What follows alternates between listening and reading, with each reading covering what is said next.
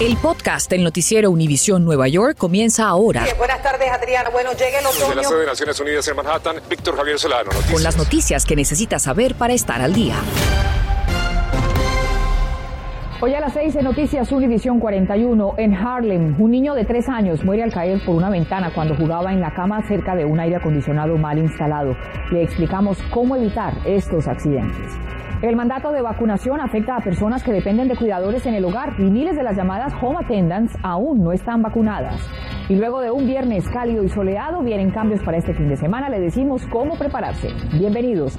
Y comenzamos en Harlem, donde hoy una familia hispana lamentablemente llora la pérdida de un pequeño de tan solo tres años. La mortal caída fue de una ventana en donde había un aire acondicionado que no estaba asegurado apropiadamente.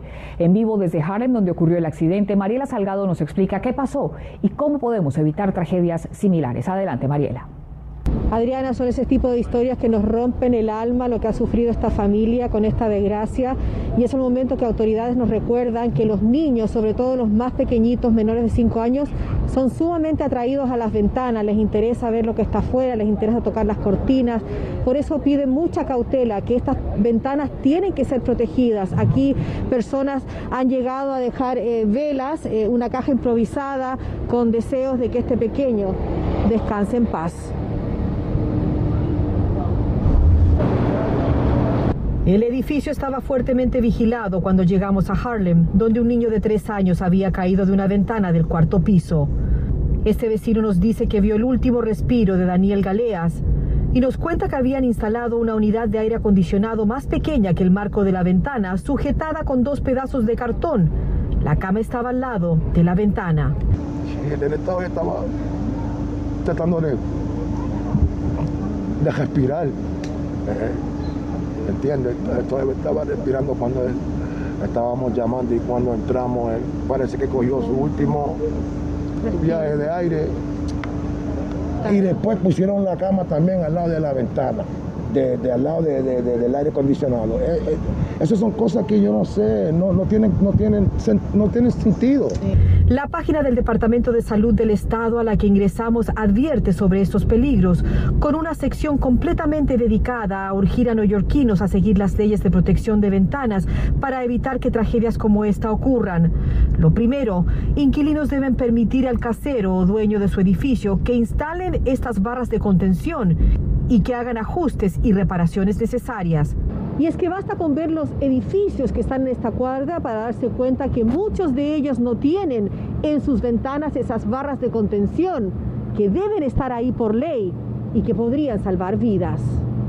Esta madre vive en la misma cuadra donde murió el pequeño, quien aparentemente estaba al cuidado de un familiar mientras su madre trabajaba.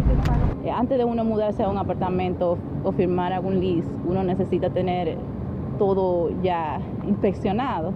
De hecho, según averiguamos, las leyes de protección dicen que un edificio con tres o más apartamentos requieren que dueños de estas propiedades instalen las barras de contención si un niño menor de 10 años vive en la residencia o si el inquilino necesita esa protección por alguna otra razón. Propietarios también deben enviar anualmente en enero una notificación a inquilinos preguntándoles si viven niños en la unidad y si un aire acondicionado es instalado en un apartamento donde vive un menor de 10 años, debe ser hecho de forma permanente y segura, atornillado con paneles de refuerzo que no dejen ningún espacio en la ventana. Definitivamente una tragedia, aparentemente el niño estaba saltando en la cama cuando cayó al vacío. Si usted tiene problemas, su casero no le está respondiendo, no le están poniendo sus barras de contención, usted tiene los derechos, tiene que llamar al 311 y hacer un reporte para evitar tragedias como esta. Eso es todo por mi parte desde Harlem. Mariela Salgado, adelante en estudios.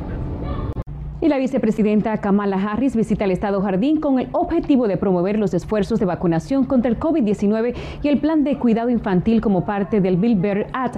La cita fue en Montclair University, donde Harris se reunió junto al gobernador Phil Murphy, representante Mickey Cheror y cinco educadores. Harris resaltó la importancia del plan de cuidado infantil, para el cual se necesitan más fondos para ayudar a las madres a regresar a sus empleos, ya que la pandemia muchas instalaciones cerraron sus puertas y tienen dificultad de volver a abrir. La propuesta incluiría pre-kindergarten gratuito para niños de tres años, además también empleados de cuidado infantil. y reduciría el costo de estos lugares, aliviando el bolsillo de los padres que tanto necesitan este apoyo para poder trabajar. También extiende el crédito tributario para familias que cuidan a niños u otros dependientes. Pues bien, Harry también visitó el centro de vacunación de Essex County College, donde agradeció a los trabajadores de salud mientras registraban a pacientes. Presenció a residentes recibir la vacuna, diciéndoles que estaban haciendo lo correcto. Cabe mencionar que el condado Essex perdió 28 mil residentes debido al COVID-19 y más del 30%, es decir, cerca de mil, fueron en Newark. La vicepresidenta escogió llegar a Newark porque la tasa de vacunación en esta ciudad era muy baja hasta hace poco, pero en los últimos dos meses lanzaron una campaña dirigida a los jóvenes. Las cifras aumentaron en un 25%, alcanzando el 55% de vacunados entre las edades de 12 a 17 años. En todo el estado, el 74% de la población ya está completamente vacunada. Y miles de cuidadores del hogar podrían perder sus empleos en Nueva York debido a un nuevo mandato de vacunación estatal. Berenice Carne nos cuenta el caso de una agencia de cuidado de ancianos cuyo futuro es incierto, puesto que muchos de sus empleados aún no se han puesto la vacuna. Hola, ¿cómo están? El problema de esto es que ya encuentra al estado de Nueva York con un déficit de cerca de 100 mil asistentes caseros que no tiene, que sumados con los que ahora no se vacunan, dejarían a cerca de 110 mil pacientes sin la atención que necesitan diariamente. Estas son las asistentes caseras que ayudan a sus pacientes a caminar, a cruzar la calle e ir a sus citas médicas, entre muchas otras cosas. Hola, Altagracia. Esto es un equipo y aquí estamos todos vacunados, gracias a Dios. Altagracia es la que ha ayudado a esta joven discapacitada por años y ahora más que nunca se sienten agradecidas de tenerla. ¿Qué sería de usted si un día no llega a su home attendant? Sería muy difícil, muy difícil porque ya yo no estoy tan joven. Bien difícil, nos tocó despedir a los que no están vacunados. Mientras el director de RAIN, una agencia de cuidado de ancianos, aseguró que 30 de sus asistentes aún no se han vacunado y su futuro es incierto.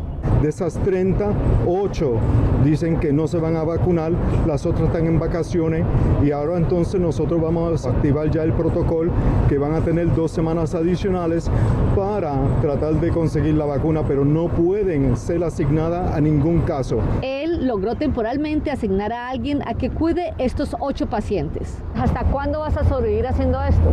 Hemos tenido personas buscando empleo y cada persona que entra ya a la agencia ya está vacunada, así que podemos asignarla inmediatamente a un caso. Por su parte, el Departamento de Salud dijo que esperan que el número de trabajadores vacunados incremente considerablemente en los próximos días y que se hicieron algunas provisiones para expandir la fuerza laboral.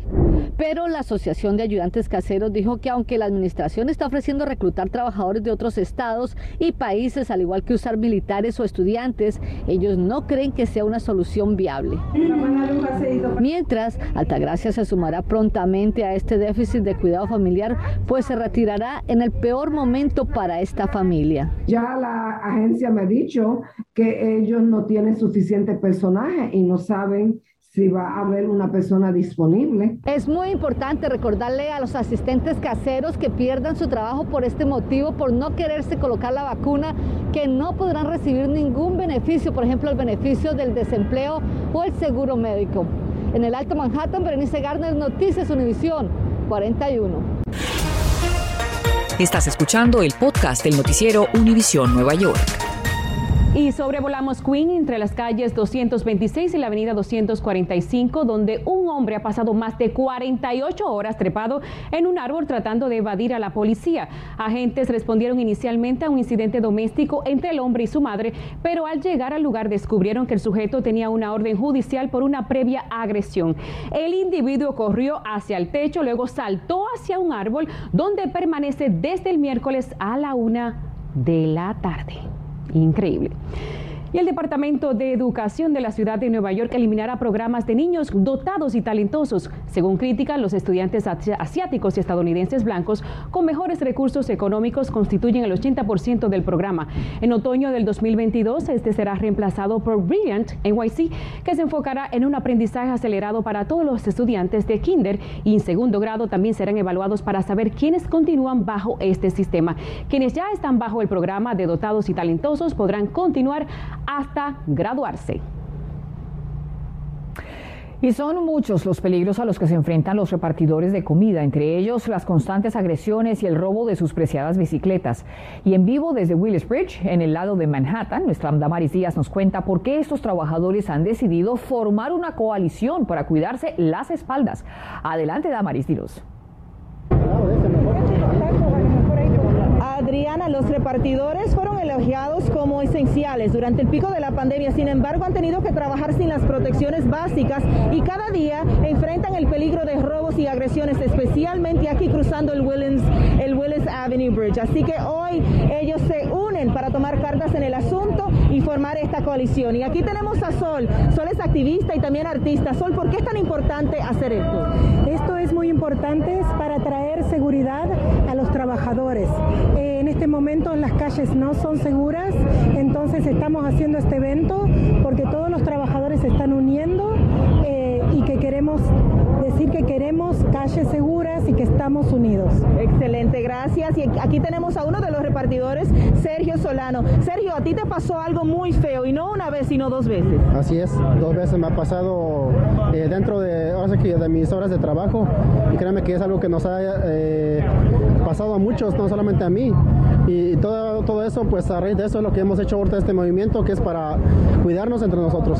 ¿Cómo van a hacer eso para cuidarse, para protegerse? Eh, vamos a crear grupos. Eh, ahorita tenemos este, tres grupos que ya están este, ya puestos. Tenemos un grupo por el puente de Queensboro Bridge con los compañeros de Delivery Boys en acción. Está el otro grupo aquí este, de los este, compañeros del el diario de los Delivery Boys en la Gran Manzana. Estamos aquí eh, plantados noche tras noche. Estamos desde, desde las 10 de la noche hasta la 1 de la mañana. Y tenemos otro grupo en Washington Heights que se llama este, Libristas en, Washington Heights, que está también aquí presente, está parte de esos grupos.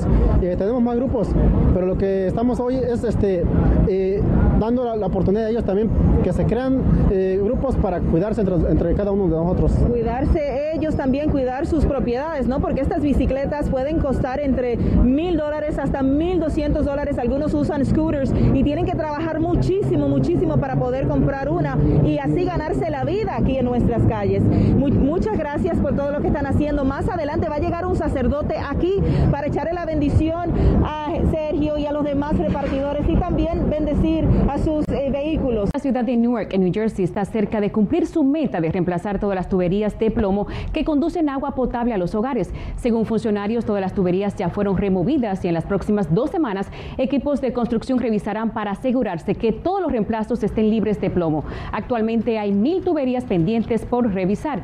Este logro histórico ocurre año después que estallara la crisis de agua con plomo en esta ciudad. Hasta la fecha se han reemplazado más de 22 mil tuberías con tuberías de cobre. Bueno, y si es beneficiario de SNAP y vive en Nueva York, una nueva ley podría permitirle comprar alimentos preparados en restaurantes y tiendas. Nuestra Romy Cabral nos dice cómo funcionará este programa y a partir de cuándo. Nueva ley firmada por la gobernadora de Nueva York permitirá utilizar cupones de alimento para comprar comida preparada como esta en bodegas, tiendas y restaurantes, pero solo para personas discapacitadas, adultos mayores y personas que viven en la calle. Es una opción para que no tengan que depender de comidas ya preparadas congeladas o enlatadas que usualmente son muy altas en sodio y en preservativos, entonces es una opción más, más nutritiva. Los cupones de SNAP se podrán utilizar para comprar comida cocinada como arroz, habichuelas, carnes, vegetales, entre otras. Hablamos con la auspiciadora de la ley sobre cuáles serán las restricciones para comprar. Otra se supone que promulgue las leyes, las regulaciones sobre cuáles alimentos califican y no, pero hemos sido claros que la intención de la ley no es para que eh, las personas usen esos cupones para comprar McDonald's o cosas así. Negociantes y residentes aplauden la medida que dicen incentivará la venta de alimentos cocinados, además de dar asequibilidad a una mejor alimentación a quienes no pueden prepararlos. Es positivo para los negocios y aún puede aumentar un poco más la venta porque hay mucha gente que en realidad no cocinan en su casa y pueden comprar en el negocio. Un buen avance porque mucha gente no tiene donde calentar la comida y si quieren comer comida caliente. Esas personas que están viviendo en la calle personas envejecientes que no pueden ni cocinar. Los negocios interesados en participar deberán contactar a la OTDA y seguir las normas del programa de alimentos para comida caliente, en el cual se establecerán precios concesionales y asequibles para los beneficiarios de SNAP, quienes además a partir de este mes se les aumentará 36 dólares en cupones. El programa para comprar comida caliente con cupones empezará a funcionar a partir del primero de enero del próximo año o cuando el gobierno federal autorice al Estado. Entonces Nueva York se convertirá en el cuarto estado que permite esta opción y la ciudad de Nueva York descriminaliza la venta y posesión de agujas hipodérmicas y jeringas como parte de las cinco nuevas leyes firmadas por la gobernadora Hochul con el fin de reducir la cantidad de personas que pierden la vida por sobredosis de drogas. Quienes apoyan la ley dicen que la medida terminará con los arrestos de miles de personas por poseer jeringas cada año. Bajo otra ley, las cortes ya no podrán considerar como posesión de drogas bloqueadoras de opioides como naloxona como evidencia de posesión de sustancias controladas. Gracias por escuchar el podcast del noticiero Univisión Nueva York.